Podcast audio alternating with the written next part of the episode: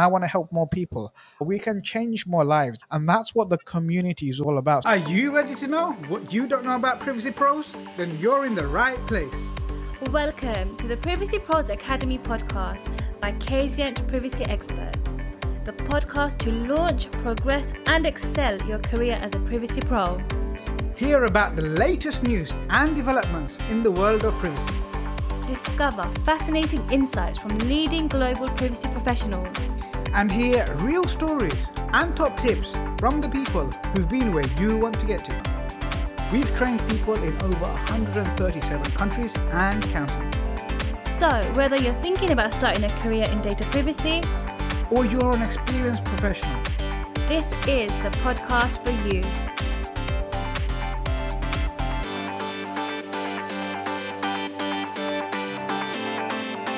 Hello and welcome to a very special episode of the Privacy Pros podcast. Today is our 100th episode. That's right, we've had 99 episodes go out before this, and we've hit a milestone of 100 episodes. I'm super excited. And to celebrate this moment with me and to give you guys immense value, I've brought back a special co host who has been with me from the very beginning of our podcast journey. I'm your host, Jamal Ahmed, award winning global privacy expert and founder of the Privacy Pros Academy, where we are building a community of high performance privacy professionals who empower businesses to adopt honest privacy practices. And I'm thrilled to have you joining today. This episode is brought to you by Kazient Privacy Experts. We provide pragmatic and easy to implement solutions for governments, small and medium sized businesses, and publicly listed multinational corporations. And we're creating a future where every woman, every man, and every child enjoys freedom over their personal information. To learn more, check out my best selling book, The Easy Peasy Guide to the GDPR. And you can check that out on www.bestgdprbook.com. Now, I promised you I brought back a special co host. Jamilla, welcome back to the Privacy Pro. Thank you for having me glad to be back for this special episode. I can't believe it's been a hundred. And what is it? Three years? Did we start in 2021 and now it's 2024? You're right. It's been three years. It felt to me like oh it was just goodness. the other day. I still remember trying to do our first episode. I think it took us like half a day and we kept giggling. Yeah. hysterical throughout it. Yeah, and I remember the first few episodes I bothered to wear makeup and then I stopped. But yeah, I can't believe it's been this long and still get dedicated listeners each time you put them out. So that's really cool. Yeah. And as we're on our 100th episode, I think it's about time to acknowledge all of the great work Mahmoud has been doing behind the scenes and helping this podcast to reach you and go to 137 countries and counting now. Some amazing uh, reach that we have there. And I want to thank all of you listeners for being so engaging, for asking great questions, for all of the reviews, for all of the messages you've been leaving on LinkedIn and all the other places. And here's to a hundred more. So this episode is going to be a little bit different to usual. My team has somehow convinced me that what's going to happen is I'm going to sit here in front of the microphone and Jamilla is going to fire questions at me and these questions have been put together by the team, by previous guests, by people listening, by the mentees in our community, and people in the wider community. And so I haven't seen any of the questions before. I haven't prepared for any of them. And I'm looking forward to them. I'm also a little bit anxious as to what might come up. And they've said I have to answer every question that comes up. So I'm open for it. I'm game if you are, Jamilla. I'm looking forward to it. All right, the floor is yours. I'll go in the hot seat. I've got my evil smile on. So, as Jamal said, we've got questions that have been written by staff members, by listeners. So, this is going to be very interesting, and I have full control over this podcast. I think what people really want to know is who's been your favorite guest? And I'm not going to let you get away with saying everyone brings different things to the podcast because we all know that. That's a very difficult question because I have lots of favorite episodes for different reasons. I think I, I would say my favorite guest, uh, I'm, I'm not going to reveal who the person is out of respect and acknowledgement for their efforts, but I had a guest who is an introvert and it's the first time they've done something like this and so they was very anxious and very nervous. And the reason this is my favorite guest is because i could see they were clearly out of their comfort zone but they came and they delivered immense value. And they had so much fun on the that you could see there was almost like a completely different person by the end and now they're looking forward to doing more podcasts. And i've seen them doing more things putting themselves out of their comfort zone later down the line and this is somebody who is actually a, a leader in one of their organizations it's not one of our mentees so it is one of the actual subject matter expert guests and i found that really endearing because i remember when i first did my public facing interview and I remember how nerve wracking that was. And I remember how great I felt afterwards just because I put myself out of the comfort zone. And here's one thing I want to share with you guys. If you go back on YouTube and you look at some of my earlier interviews, one thing you'll notice consistently is whenever I was talking about regulations or legislation, I always jumbled both those two words together. You'll always hear me say legislation, right? No one ever noticed apart from my wife, who was, you know, in hysterics. But other than that, nobody ever noticed. And I was just like, why is it when it always comes to that word, I always saying legislation instead of regulation or legislation. And it doesn't matter why, because I focus on, you know what, it doesn't matter. So I just got to keep on doing it. And I think I've probably gone through the last year without making that same error again. And if I catch myself doing it, then I just find it funny now. So I, am going to start a petition to get that word in the dictionary. Next question. Have there been any challenging moments over the last 100 episodes? When you say has there been any challenging moments over the last 100 episodes, do you mean like over the last three years or do you mean specifically for the podcast? Specifically for the podcast. I could name a couple. Yeah. What do you think have been some of the challenging times? I think getting it off the ground and kind of finding our feet of what the vibe is of the podcast. It started out, it was you were doing it and then it became more of a conversation between me you and the guest which i think worked better when we were starting out because then we would get the perspectives from the two of you as well and you could put your own thoughts in i think the key challenging moment for me is the consistency. Not everyone realizes how much time, effort, and energy goes into the podcast, That's right? True. And one of the challenges is you're working with people who are not part of your team. You're working with high performance professionals who are very in demand for their time to be guests on other podcasts, to deliver value to their organizations. And so, oftentimes, finding or getting those guests available to appear on your podcast is challenging. And even then, when you have scheduled that time in, things always come up. So people are always rearranging, rescheduling, and I'm guilty of doing the same. And for anyone that I've had to reschedule more than once, I want to take this as an opportunity to really sincerely apologize.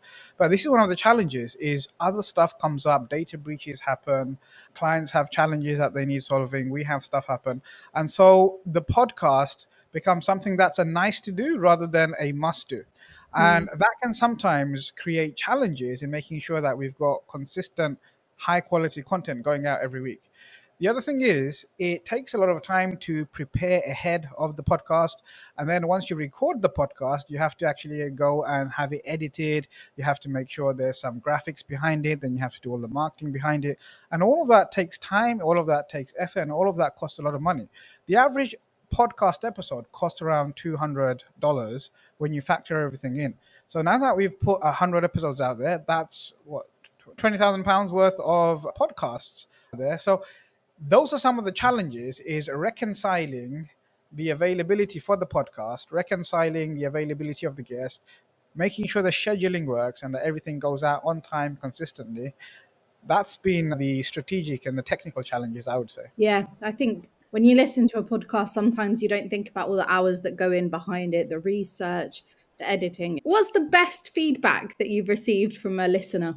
About the podcast? What's the best feedback I've received from a listener? The best ones are the ones that surprise you. So, mm. one of the ones that comes to mind off the top of my head right now is where somebody said that they've just secured their dream role and both the interviews went really well. And it's all thanks to the insights and the lessons and the takeaways that they'd gathered from listening to the Privacy Pros podcast, from listening to the guests, from listening to me, from listening to our mentees. And that's what they are convinced helped them to perform so well in the interview and take that approach and that attitude into their role. So that's my most favorite one at the moment. That's really lovely. And it really helps. I think we've had a couple of guests who, not necessarily from listening to the podcast, but from going through the academy, they were able to completely change their lives.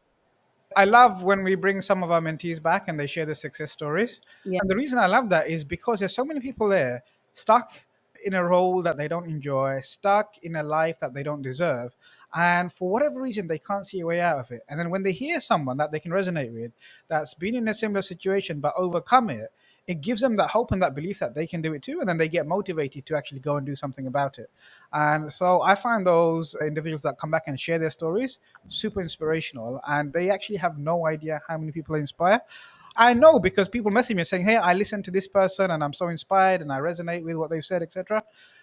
I only wish I had the opportunity to share it with the uh, guests sometimes because they have no idea how much of a hero they are in somebody else's life. That's amazing. I think those are the episodes that have definitely had the most impact on me. Are the ones where you can really get a sense that their lives have changed. So yeah, go back and listen to those if you haven't already. Is there a hidden gem of an episode you think listeners might have missed? Ooh, there's hidden gems in every single episode. And sometimes I even overlook them. And so mm. here's the thing, right?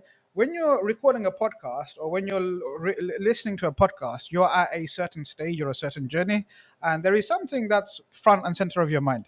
And so you pay attention to whatever your subconscious mind is focused on that particular time six months later, you've had new experiences, you've learned new things, you've had new conversations, your mind's more expanded, and your focus is different. And when I go back and read the transcripts or listen to some of those, I always find hidden gems in it. Most of the time, what our brain does is it will distort, generalize, and delete information that it feels isn't relevant.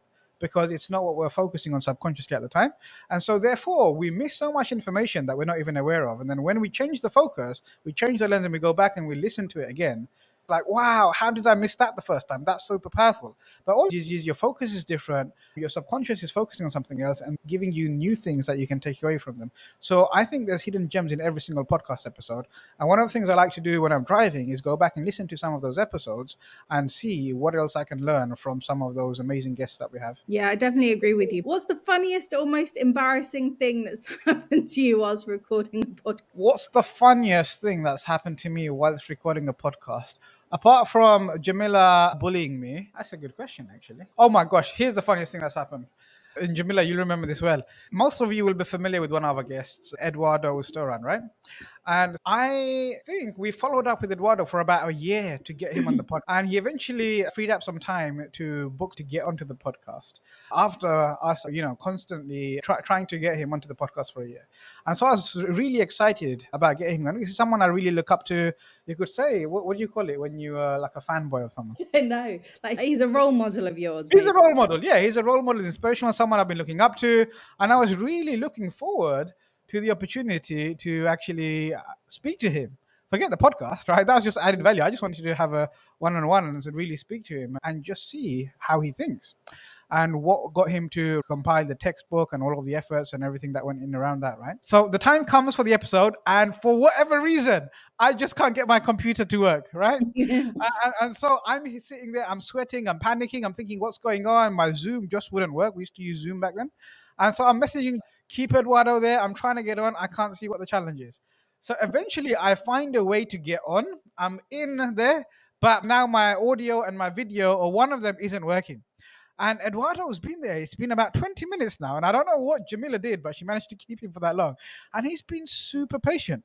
Eventually, I managed to log on, and I'm just like, oh my gosh, I'm feeling so bad. I'm feeling so apologetic. I'm feeling really flustered.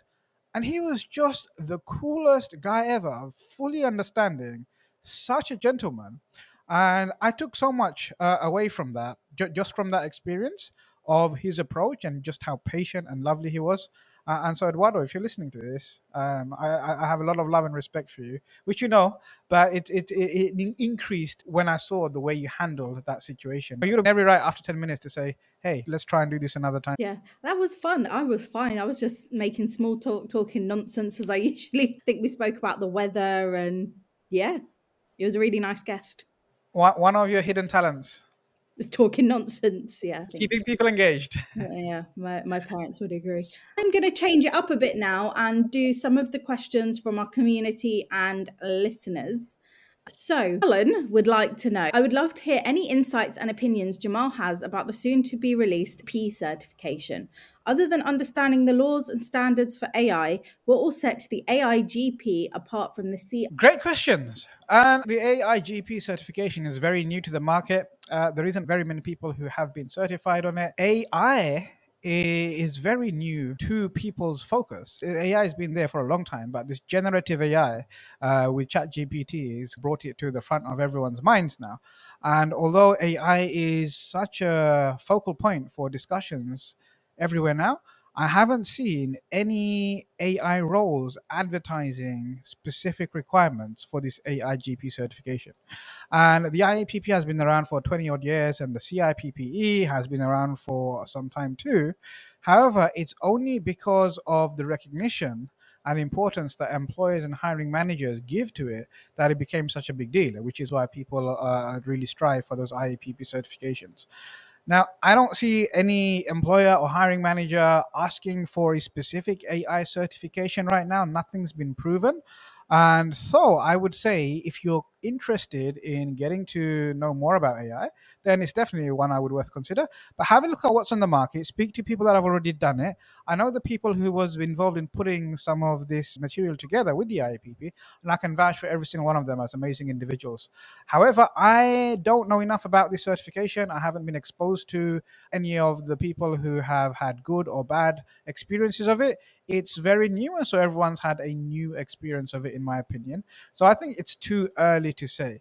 Now, what's different from it from the CIPT? So the CIPT is for privacy technologies, and that's more of a privacy technology role-based, holistic look at some of the technical elements of it. The AIGP is more focused around artificial intelligence and the governance of that.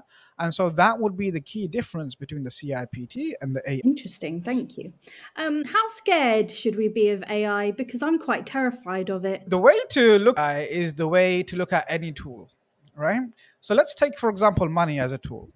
Money can be used for both good and bad. It all depends on whose hands it falls into, what their intentions are, and they will just amplify what that tool does for you. So AI is a great tool. We can achieve some really great things with it, but also it can be used by people who might not have the best interests or might not have ethical interests at heart and therefore it can actually be amplified and used in a very evil way too. Hmm. And so that's why it's important to have all of these ethics, to have all of the regulations in place to try and mitigate I, this powerful tool being used for evil or detrimental effects on society as much as possible. How can you tell with whether or not a company is using stuff for good or evil? You know how like charities are binded by the charity commission. Is there like a set of rules or regulations in terms of AI? Right now, we're in the Wild West. There, there isn't really any regulation, there isn't really any enforcement, there isn't really any supervision. And that's why mm-hmm. privacy professionals, uh, other professionals are asking for things to be brought in. So we have some kind of supervision over it before it goes out of control. And now, you mentioned earlier AI is scary, right? We haven't seen anything yet. When it comes to AI, there's three categories of it. You've got ANI, which is artificial narrow intelligence, which means Mhm. it pretty much just does the one thing, right? Then you've got artificial general intelligence, which means it can do more than one thing. And then you've got, and we haven't seen it yet, but it's coming, is ASI, which is artificial super intelligence. And that is fascinating, but it's also very scary. eh? And uh, you have every right to feel scared. And you equally should be fascinated with the possibilities of what might come with that. I guess we just got to sit back and hope that some regulations and something comes into place to make things seem less scary. They're on their way. They're on their way. We have another question about AI from Lana, who says Clearview AI case. In October 2023, a tribunal overturned the ICO's decision, a 7.5 million pound fine for data privacy breach after the Clearview's appeal, stating that it was outside the ICO's jurisdiction. My question why doesn't the defense use processing is necessary for the performance of a task carried out in the public interest? It would be interesting to hear your opinion. Thank you. It's a very good question. The first thing we have to understand is this wasn't overturned because there wasn't a valid ground to bring it into jurisdiction. It was overturned because Clearview was relying on an exemption that takes them outside of the scope. And the exemption was they was using it for law enforcement purposes. Mhm. And therefore they are not in scope, and that's what they was relying on. So even if the defense uses the argument that processing is necessary for the performance of a task carried out in the public interest, the exemption would still apply, and that's what they argued, and that's what the ICO need to find an argument to if they're going to appeal that decision. Alan says, Who would you like to see United pick up in the transfer window, if anyone? Oh, this is great. My husband is a United fan, so let me learn something. Man, it's depressing days.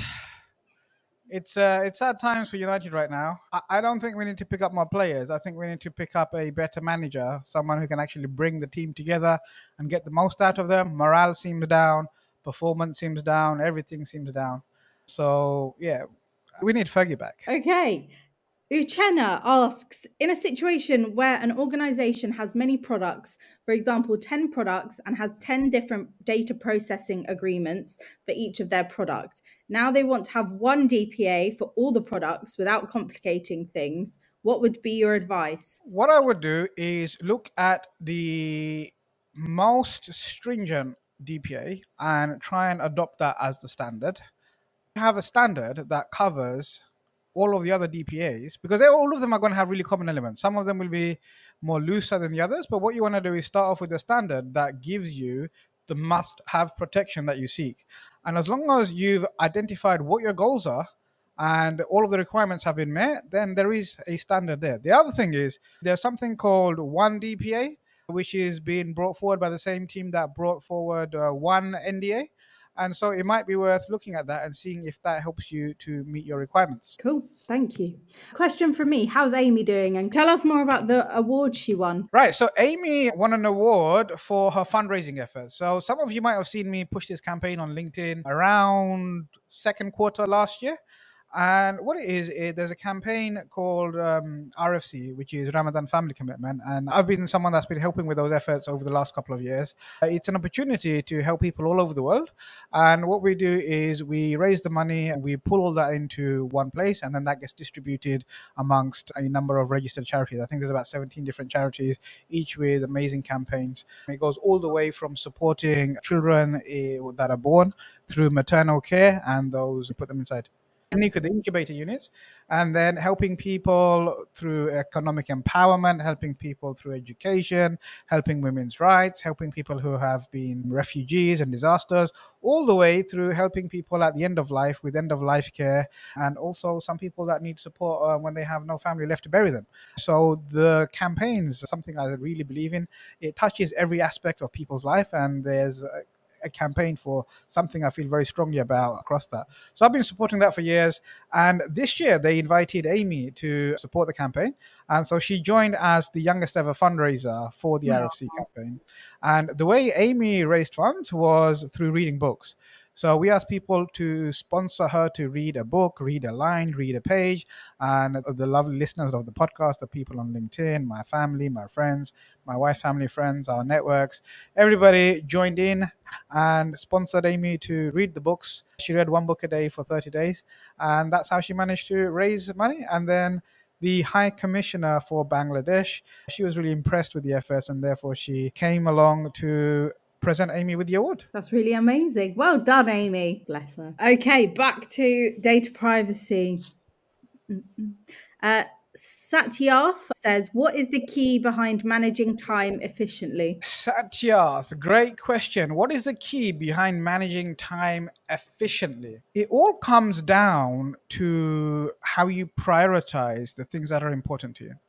And one of the things that you'll find is high performance leaders, high performance professionals, they will focus on some key goals that they're focusing on for that month, for that quarter, for that year, and everything else they say no to. So the first thing is to know what to say yes to and also to say what you need to say no to. Some people have a to do list. In fact, everyone I know has a to do list, but not many people have a to don't list. And what you need to identify are the things that are going to take up your time and your energy that you shouldn't be doing. That's actually a complete waste and taking away from your goals. So that's the first thing is identify what you should be focusing on and also identify the things that distract you from that. Uh, and if there's something that you see coming up quite commonly, then make sure you get rid of that. Next, what you want to do is quantify or categorize the activities into high level activities, medium level activities, and low level activities. The high level activities are the ones that are going to really move the needle for you. They're your high value activities that help you to achieve your goals. And you want to make sure you focus as much time as you can doing deep work on those. Your medium level activities, that's going to take the next priority. And then that's the next thing that you want to focus on. Your low level activities, you want to try and find a way of either eliminating them or delegating them away to somebody else who can actually take care of that for you because it's taking you away from the things that only you can do. And that's going to move the needle for you. The other thing that works really well is making sure that you chunk your time. So, one of the things that's really going to steal your time and your energy is task switching. So, if you're doing 8, 9, 10, 11, 12 different things throughout the day, then you're losing half an hour every time you switch tasks. And what you'll find high performance professionals do is they will chunk their time. So they have Monday morning, which is focused for one thing, Monday afternoon for another thing, Tuesday is another thing, etc., etc., for every day of the week. And the more you chunk your time, the more you will find you're able to get most of that time and most of managing your energy as well. I like the idea of a to don't list, but I may start using that to get me out of doing the dishes. You should, you should. One of the key things when it comes to managing time is making sure you have boundaries around your time. A lot of people, because they don't schedule things in, they find that time gets stolen or robbed by other people and other things, and they find themselves not saying no to commitments because they haven't booked that time in. So one of the things I recommend everyone does is schedule time in. Even if you're not doing anything, at least know what that window of time is going to be spent on and schedule free time for when you want to say yes to social engagements, when you want to go and spend time with your friends, when you want to go and spend time with your family. Schedule all those things in, have boundaries in place, and that will help you to get the most out of your 24 hours. Great advice. Thank you. Let's go back to questions about the podcast. Back at the last 100 episode, what's the one topic you've enjoyed discussing the most and why? I think the most common thing I think people ask you, you know, when we have at the end a question for Jamal, I think they always ask you how and why you got into data privacy. Do you enjoy talking about that? Do I enjoy talking about it? Yes, I always enjoy sharing my journey. And if it can inspire somebody and it move someone in the right way, then absolutely yes. But I actually enjoy uh, asking questions to my guests because it gives me an opportunity to learn. When I'm talking about myself, it's an opportunity to reflect, but not necessarily an opportunity for me to learn and grow. And when I've got these amazing people, uh, CEOs of companies, top privacy professionals from around the globe, I really enjoy using as much of that time as I can to go into their minds and soak up as much of that knowledge, as much of their insights, as much of their wisdom as I can. Yeah. I like doing the uh, random questions that I used to do at the start. The icebreaker ones. Yeah. I think people sometimes come into a podcast, they're already and they're really like pressure. It helps, as you said, break the ice a little bit and maybe let their guard down a little bit to be able to talk more freely and more fun. Yeah, 100%. Yeah. Which reminds me, I will think of an icebreaker and put it at the end when you least expect it. Okay. Outside of the podcast, have you formed any close friendships or unexpected connections thanks to your show? Yes, many friendships and connections. So one of the things that I really cherish is when people reach out to me on LinkedIn or on other platforms and they say they listen to a specific podcast episode and they like some of the insights that we shared or some of the guests that they bring in. And from that, you find we start conversations, and those conversations often turn into collaborations, into opportunities, or just people becoming closer and more intimately connected. And then one thing leads to another. Sometimes I'll go and meet them for coffee, we have lunch. And next thing, we're doing some amazing things together and also it also uh, helps people to understand the value that you bring to the table as well. And therefore they feel more comfortable asking questions. One of the things that people won't know is everybody that comes onto the podcast i invite them to our exclusive privacy pros community on signal. And that's where everyone gets a chance to meet all of the other amazing guests that have been there. And some of the discussions that we see on there some of the conversations that we are having there that is insightful and I often find that I'm learning just from listening to some of the responses or just from reading some of the responses. And I think that's been the most valuable thing outside of the podcast that creating that community and giving people a platform where they can share and exchange those ideas and provide insights onto challenges that people might not have encountered yet. Yeah, I think the community is a really great uh, resource and people asking questions and helping each other out. Especially, I'd still say data privacy is, is still quite a new industry. Would you agree? So there's still a lot of things to learn and a lot of developments, and it's really good to see a supportive environment where people are learning from each other rather than in competition with each other. You get all sorts of people in every industry, right? Yeah. And so there's always good people who are willing to share and grow and who really want for you and they want to support you. And then at the other end, you get the gatekeepers, the people that have been in the industry longer than you. They feel entitled. They don't like new people coming in. They feel threatened. They feel inferior when new people are coming in and getting noticed. The question you should ask yourself is which kind of people do you want to associate yourself with in the industry? So birds of a feather flock together. And so if you find the people that are most suited to you, then you'll find that's what you find in the industry. If you focus on the negative side, the negative energy, the negative emotions, then you'll find you're surrounded by those people and your perception of the industry will be horrible. When I first started, I remember I w- was going to every single WhatsApp group, Facebook group, LinkedIn group, webinar, conference I could find. And I didn't really feel inspired by what I saw. It was a lot of people who were trying to make money, who just wanted to look smart, who just wanted letters after their name without really caring about why they're doing this, without actually being inspired. And I managed to navigate through that and find the kind of people that energized me, find the kind of people that motivated me, find the kind of people that inspired me, the people that who actually want to make a difference but it was difficult. And you know what i decided? I decided i'm going to create my own community. And that's why we have so many different communities around. Forward thinking powerful people who are actually want to make a difference. People who want to be world class professionals because they actually want their organizations their clients to do the right thing with people's privacy. And the people who actually buy into the same vision that we have where we want every woman every man and every child in the world to enjoy freedom over the personal information. And I believe that is the key to finding the industry or finding the spectrum of the industry that's right for you is focus on what it is that you want and you will attract those people to you. If you're somebody who has come from a toxic place or you have those toxic traits within you, then it's not too late to do something about it. It might have been one way. You might not even realize that you're hanging around with that group of people. But it's not too late to do something about it. Find the right people, reach out to me, reach out to the people in our community, and we'd love to help inspire you and have you inspire us and learn from you too. Something we were speaking about before we started recording, I suppose this past year, it's been a little bit challenging for a variety of reasons. How have you kept strong through that? Yeah, it has. Summer was very challenging. It, it, the year 2023 was going amazing. I've been working really hard on uh, updating the Easy Peasy guide to the GDPR. This is something I probably gave 7,000 copies of the first draft out for free. And then I decided, you know what, I'm getting so much good feedback from you. I actually want to put a little bit more effort into it and then have it go out as an actual book because I can see that a lot more people would benefit from it. And so I put all of my energy, all of my effort, blood, sweat, and tears into producing that. I had an amazing book launch team. We was doing all of the pre-launch marketing. And then there's these two individuals in the industry who, for whatever reason, couldn't stand that I was putting a book out. One of them decided to go on LinkedIn and create some horrible posts, not even having read a page of the book, accusing me of all sorts of funny things, which was very challenging because it's someone who is well known in the industry.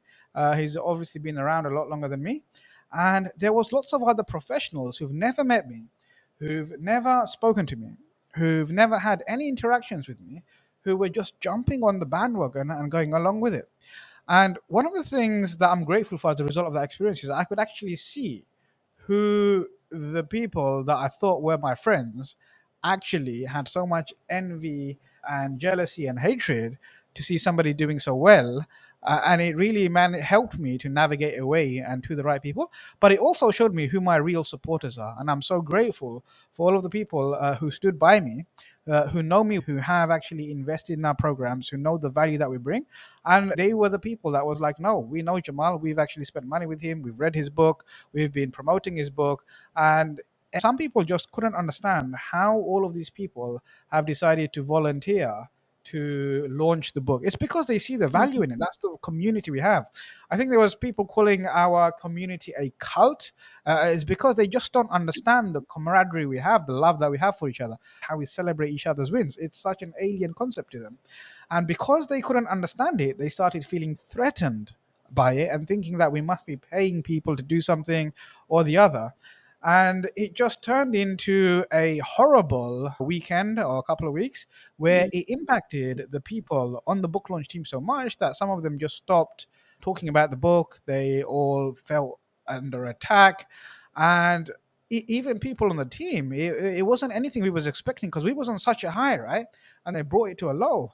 And so navigating through that wasn't easy. It was very challenging. There was times that were very difficult to overcome because emotionally, I, I I'm very resilient. I've been through a lot. I can take those things. But when I see impact the people uh, that I care about and the people I love, like my family, like my team members, like the people in our academy, that hurts me more than somebody attacking me. And I can't support every single person all of the time. And so absorbing that and trying to lead people through that was challenging. And actually, I'm very grateful that all of those things happened because it allowed me to reflect on what I've been doing. It allowed me to reflect to see, hang on, is there any truth in any of this stuff, negative stuff that people are saying? And when we looked through everything, we found that, you know what? There is nothing there. There, there, there might be one or two things that we could have done better. But overall, the value that we provide, the transformation that we provide to people, we're going above and beyond anyone and anything else that's out there in the market right now or that has been before. For example, if you go on my LinkedIn and you look at the recommendation section, you'll see that there's more than 160 recommendations from genuine people who have got value from the programs, from the book, from the podcast, from all of the things that we're putting out there, which is arguably more than pretty much all of our competitors and everyone else in the industry pretty much put together. So that says something on its own. But then when you have people sending you messages who are writing LinkedIn posts, who are going and defending you, who are going and speaking up for you, who are talking about uh, when when you're not actually present and telling you afterwards uh, about the situation and advocating for you, it reminds you of the value that you bring to the table. It reminds you why you need to keep doing what you're doing. And here's the thing: uh, the people at the top will tell you, haters are always going to hate. It's people beneath you that will always try and bring you down. Don't give them any energy. Don't give them any oxygen. You just focus on adding value and serving the people that you promised to serve. And that was the best advice I could have taken at the time was not to go and engage or try and uh, figure these things out. Obviously, I had to take legal advice and follow some legal routes there. Some people on LinkedIn noticed that too. There was a couple of people that were posting the same repost that have they been silenced. None of our legal letters are about silencing individuals, just for clarity. It was saying, hey, what you're doing is defamatory and it's not acceptable. And we are not going to let ourselves be bullied by anyone in the industry. And we're going to stand up for the rights and do the right thing. And so that was that about sending a clear message that we are not here for people to just have a go at. If you have a challenge, by all means, address it. If we've done something wrong to you, by all means, tell everyone on LinkedIn hey, Jamal promised me this and he didn't give me this, or I had this really bad experience, and we will look into it. Because one of the things I've said to every single person on my team and all of our mentees is I expect you to hold me to very high standards, just the same way I'm going to hold you to very high standards. And if you see me falling short of any of those standards, hold me to account. I will be the first person to look at it, reflect on it, and act on that feedback and see if there is anything else that we could be doing better. And I'm grateful to say, ever since I've been in my career and ever since I've been in previous careers, there's never been a time where anyone has had the opportunity to say that I haven't responded to feedback. Do I get everything right? Am I someone that is amazing all of the time? No, absolutely not. I'm human just like anyone else, right? I get things wrong. I make mistakes. I experiment with things. Do I learn from those mistakes? Yes, absolutely. But none of the mistakes, none of the risks I take, none of the things I try ever come at a cost to anyone other than myself. And I always make sure that anytime I give my word, anything I'm gonna make a promise, we always deliver on those promises. And that's why you see the academy, you see the students in the academy, you see my clients doing as well as it does. We don't spend a dime on paid advertising. All of our customers, all of our mentees, all of our clients come through word of mouth. And when you see clients, listed companies, governments working with our boutique firm over the big four, over some of the top tier legal firms, it's all because of the reputation and it's all because of the value that they see in what we bring to the table. And so, reminding ourselves as a team of the value we bring, the community reminding us of the value that we've served to them, reminding why I got into this and what's been driving me and what's been keeping us performing at an excellent level throughout was the thing that's leading us to do even better things. And you know what? That couldn't have happened at a better time because it gave me a chance to look back. And now we are launching this year with even better programs. Um, at the end of last year, we did a soft launch for our mastery program. And that's something that we haven't introduced to the market before. So we did a soft launch on that around my birthday. I gave it away for a ridiculous price because I just wanted to see how people respond to it and the feedback has been amazing. We've had people who are new to data privacy we've had people who are fully experienced in data privacy in various senior levels all of them done the program and they all got value from it and that's given me even more confidence that the programs that we're launching are going to be amazing because we've tested them we've made sure that they solve all of the challenges that we seek out to solve and what makes them superior, different, and unique to what's on the market is everyone else just tells you all of the things that you see in all the textbooks, right? They focus on the theory, they focus on the legalese. What we do is we get rid of all of that, make everything easy peasy, and we focus on the practical side of it. We focus on how to operationalize the legal requirements into pragmatic solutions that actually help businesses to achieve the win win solutions. And that's what people love about the value that we bring. That's why people love our programs. And I'm so excited to be bringing more of those programs out to the general public. So the, the, these are the same kind of programs that we've been delivering to our corporate clients, to their internal teams. And that's what we do at Kazient. We support the internal teams, right? And so they sometimes they need bespoke training, they need upskilling. And so all of these programs that we were previously delivering to corporate clients, we've revamped them and we're introducing them to the general public so more people in the academy can take advantage of those to become world class privacy professionals and transform their lives, just like Tahir has done, just like you saw uh, Moji do, just like you saw all of the people that have been on the podcast. You've heard their stories, how they've gone from zero to overnight hero in the space of three or four months. And I want to help more people achieve similar results this year. I want to make sure that we help as many people as we can who really want to be at the top of their game, who want to make a positive difference, who want to be recognized for the value that they bring to the table, and to really help them have the life that they deserve, get the reward that they deserve, and also get the recognition and acknowledgement that they deserve. To. So, with what went on last year, I mean, I just don't understand why people would think you were running a cult anyway. I don't think you'd be a particularly good cult leader, no offense. None taken. I think perhaps people find enthusiasm, maybe they're not used to it. Bringing not- something different and they find it weird. It, it's because they can't understand it. When people can't understand something, they can't understand how all of these people are part of such an amazing community and how they're all supporting each other and how they're all sharing and how they're all sharing all of these amazing things about each other because they're used to people knocking them down, people correcting them, people telling them how little they know, right? And don't take this from me, but just go on LinkedIn, have a look at people and just see how they behave. Somebody will go out and write an amazing post. Okay, they don't get everything right. Is it necessary to go and publicly shame them? And remind them of how little they know, or tell them that they're wrong, or tell them things that are not going to help their confidence, things that are going to stop them from showing up. And that's the reason 90% of people don't post on LinkedIn because they're scared someone is going to come along and say something like that, and it's going to knock their confidence and it's going to destroy their credibility. To the point where I've had people on the podcast who are co- doing posts with the comments turned off because of some of those unsavory characters that unfortunately exist in our industry. Now, that's one side, but remember, there is a whole other side where we are, where we actually promote that. We encourage you to get visible. We encourage you to work on your personal brand. We encourage you to share your takeaways because we recognize everybody is always learning. Nobody knows everything. It's impossible for everyone to know everything because everyone comes across, they bring their own unique cultural approach. They bring their own industry experience. They bring their own cross industry experience. Everyone brings a unique approach to it. And when we celebrate those differences, we can actually grow and learn together rather than looking for opportunities to belittle people to show how clever we are.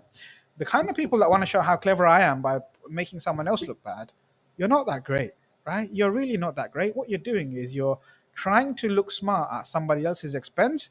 And yes, the friends who think like you, the people in the industry who think like you, they might be around, but you know what? That is not the way to show up in this industry. That is not what privacy is all about. When you think about what privacy is all about, it's about respecting the individual, it's about respecting those basic human rights and respecting people's right to be let alone. So if you see somebody who is coming up with something that might not be correct, just be kind and DM them and say, hey, I noticed you made an error, or I noticed you said this.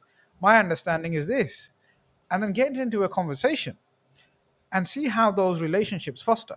The other thing that's really interesting, which one of my close friends reminded me about when all this was going on, is if they've got that much time to be focusing on your every move, if they've got that much time to be writing articles about you, doing webinars about you, what is it that they're doing? Do they have no clients to serve?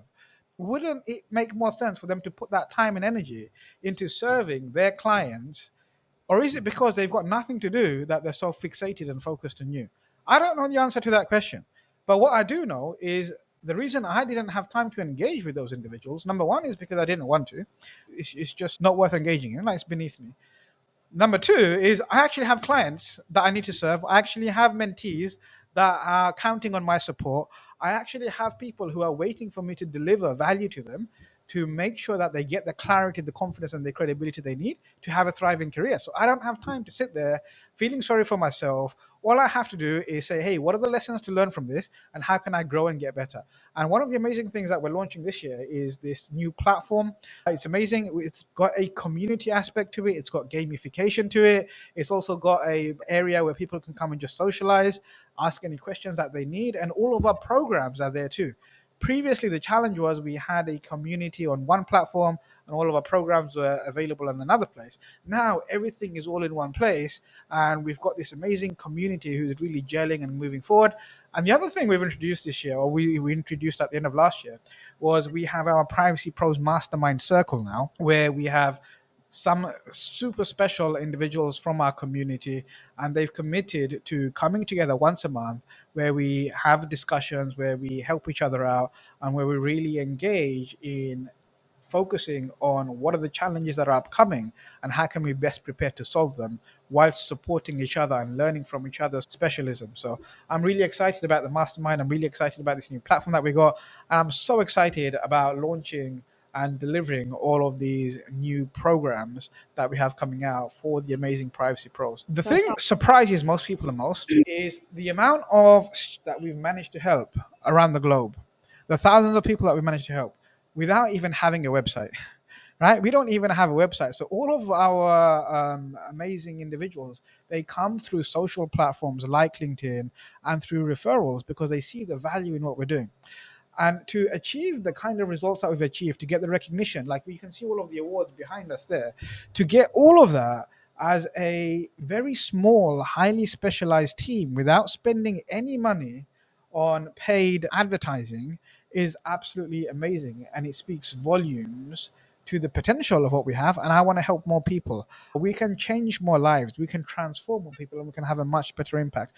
And that's what the community is all about. So if you're listening to this and you're feeling a little bit isolated or you haven't connected with the community with me yet and you're somebody who is very interested in being your best self being a world class privacy professional. But for whatever reason, you're lacking the skills, the knowledge, or the practical implementation of that right now.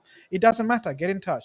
If you're someone who wants to make a difference, a real difference in this world, if you're somebody who wants to advocate for privacy, then get in touch and let's speak about accelerating your progress and how we can make that happen. The industry is growing there is so many vacancies and recruiters and hiring managers can't find the right talent now, it doesn't mean that there isn't enough people in the market. There is more than enough people in the market.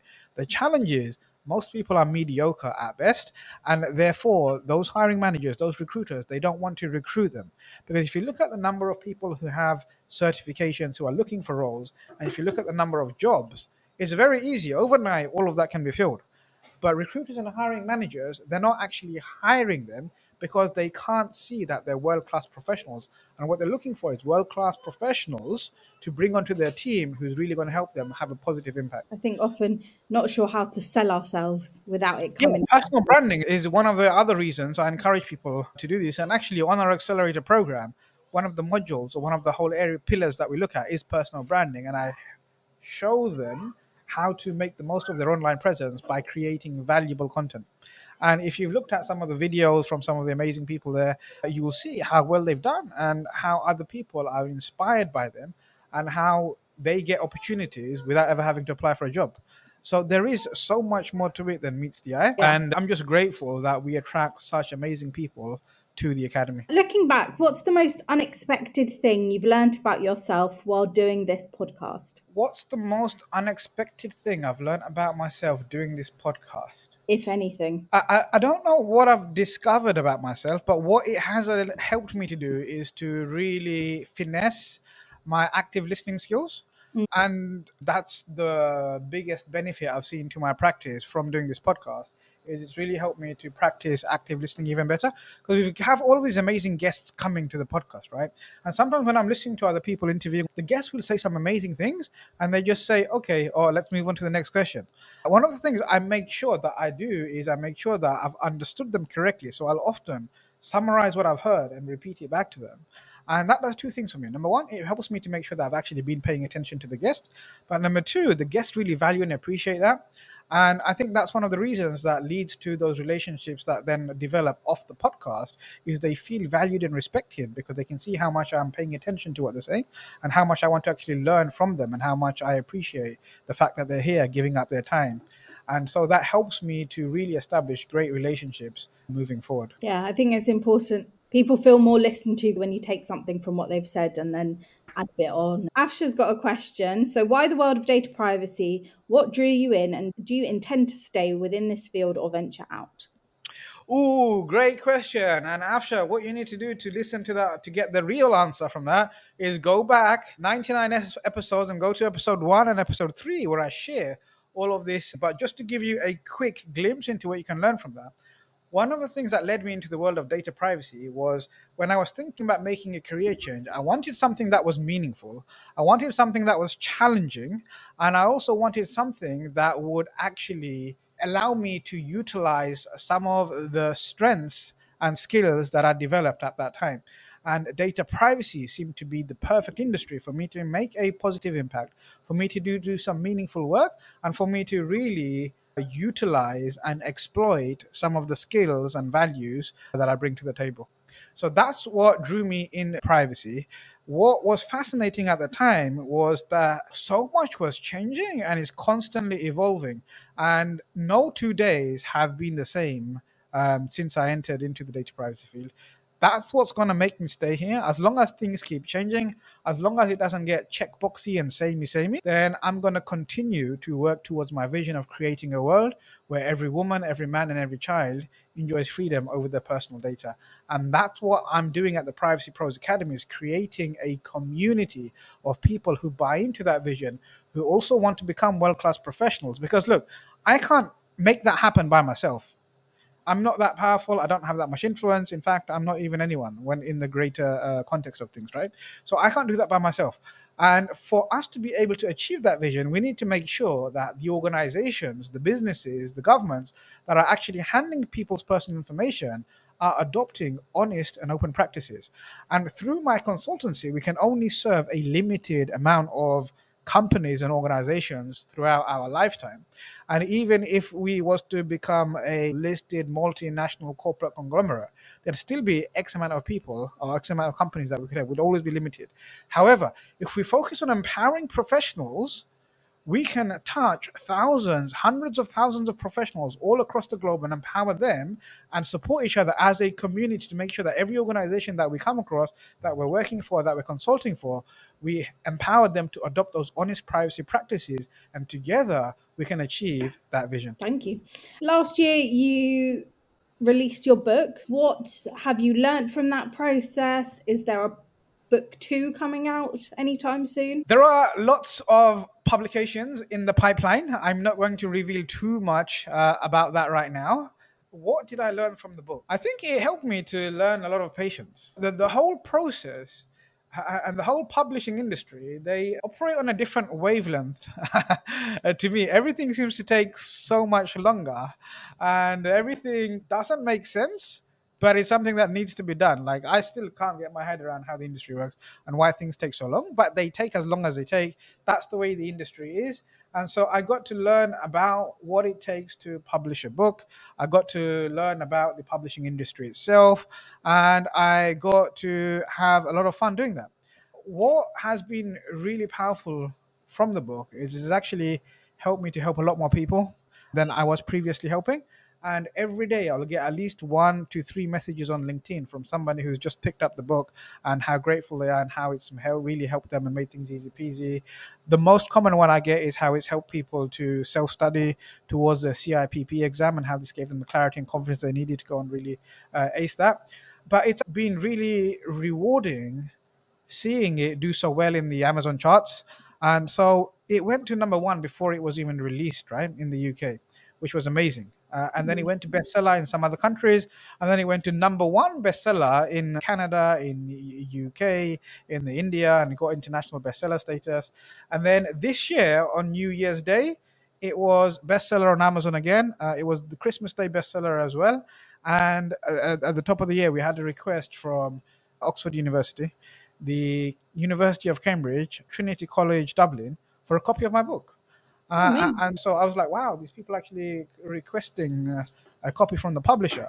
That's amazing. So knowing that something that I spent so much time effort in is in some of the best libraries in the world is just really humbling and it, it's such a great feeling to know that but what's even more rewarding is the messages i get from people saying how much value they've got from the book That's amazing. it really is it really is the challenge i had before was the only way for people to benefit from the easy peasy clarity confidence we provide was to come and enroll onto a program in the academy Mhm. and some people for time constraints or financial constraints for whatever reason they weren't able to access those but this book now allows people at a very low cost i think amazon's selling it for 10 pounds or something now at a very low cost get some real good value from the book without having to enroll onto a program. And what I found is people who are actually enjoying the book, they're actually now inquiring more about the programs. And so I'm looking forward to serving all of those amazing individuals. And here's the thing look, thousands of people have bought the book. If you're one of the people that has bought the book, the best way you can support me is to go on Amazon and leave a review. If you loved it, tell us why. If you hated it, leave a bad review. Tell us why. It's all feedback, right? I don't mind. But please just leave a review so other people who are thinking of getting the book, it'll help them to make a decision about whether it's worth spending the money getting it or not and share how it's actually helped you. That's what I would love for you to do after listening to this episode. And you want to support me, you recognize the amount of money and energy that we spent into bringing 100 episodes to you.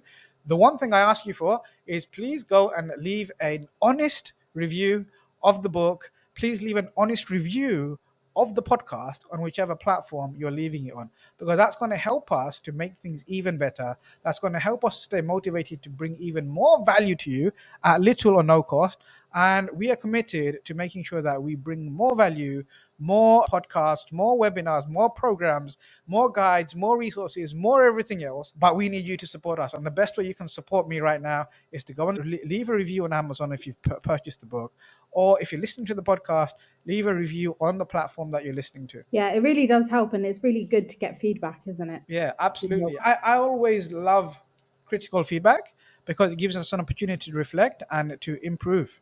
Yeah. And then we can go from strength to strength. It's great getting the wonderful praise, but that wonderful praise, if you're not careful, makes you complacent and it thinks that what you're doing is good enough yes, it is good enough, but you can't stay there, right? You have to move forward. You have to constantly improve. You have to be innovative. You have to find new and better ways of doing things, and um, that's what keeps me going. Is finding new and innovative ways of making things even simpler, making things even easier, and making things more accessible. Yeah, definitely. To end the show, What message of gratitude would you give to all the listeners who have helped you reach this milestone? I don't think I have the words that would do justice to the immense gratitude that I have for the people who have been listening, who have been supporting me on LinkedIn, who've bought the book, who've uh, attended our programs, who have been saying all of these good things when we're not present in the room. And I just want to take a moment to say it's all of the amazing things that I see from individuals outside of the organization that really energize me and motivate me to keep going. It's all of your acknowledgements that help me to produce even more amazing things and help you get the results that you want and need. And I've dedicated my life to serving people because we have such a short amount of time on this planet. And the best way to spend that time is by being of value and by serving others. So I'm dedicated to serving people, and I'd love the opportunity to serve you too in greater ways than I may have done already. And I recognize that, look, we're only three years in, which makes us a pretty much a toddler. We've got a long way to go. We've got so much more to do. And I'm dedicated to making sure that we focus on delivering excellence with everything that we do moving forward. And from the bottom of my heart, I just want to say thank you to all of you who have been supporting all of our efforts, who have been supporting us on all of the different platforms that we have, and who will continue to support us because of the value that you bring. Remember, hold us to account. If you see something that could be better, let me know. If you see something that you don't like or you think wasn't correct, correct me, address me, pull me up on it. I would love to, the opportunity to learn and to listen and grow and become better so I can better serve, so we can create that world where every woman every man and every child enjoys freedom over their personal information as a team. Thank you so much. And thank you, everyone, for joining us on our 100th episode. Until next time, peace be with you. If you enjoyed this episode, be sure to subscribe, like, and share so you're notified when a new episode is released. Remember to join the Privacy Pros Academy Facebook group where we answer your questions. Thank you so much for listening. I hope you're leaving with some great things that will add value on your journey as a world class privacy pro. Please leave us a four or five star review. And if you'd like to appear on a future episode of our podcast, or have a suggestion for a topic you'd like to hear more about, please send an email to team at kazient.co.uk. Until next time, peace be with you.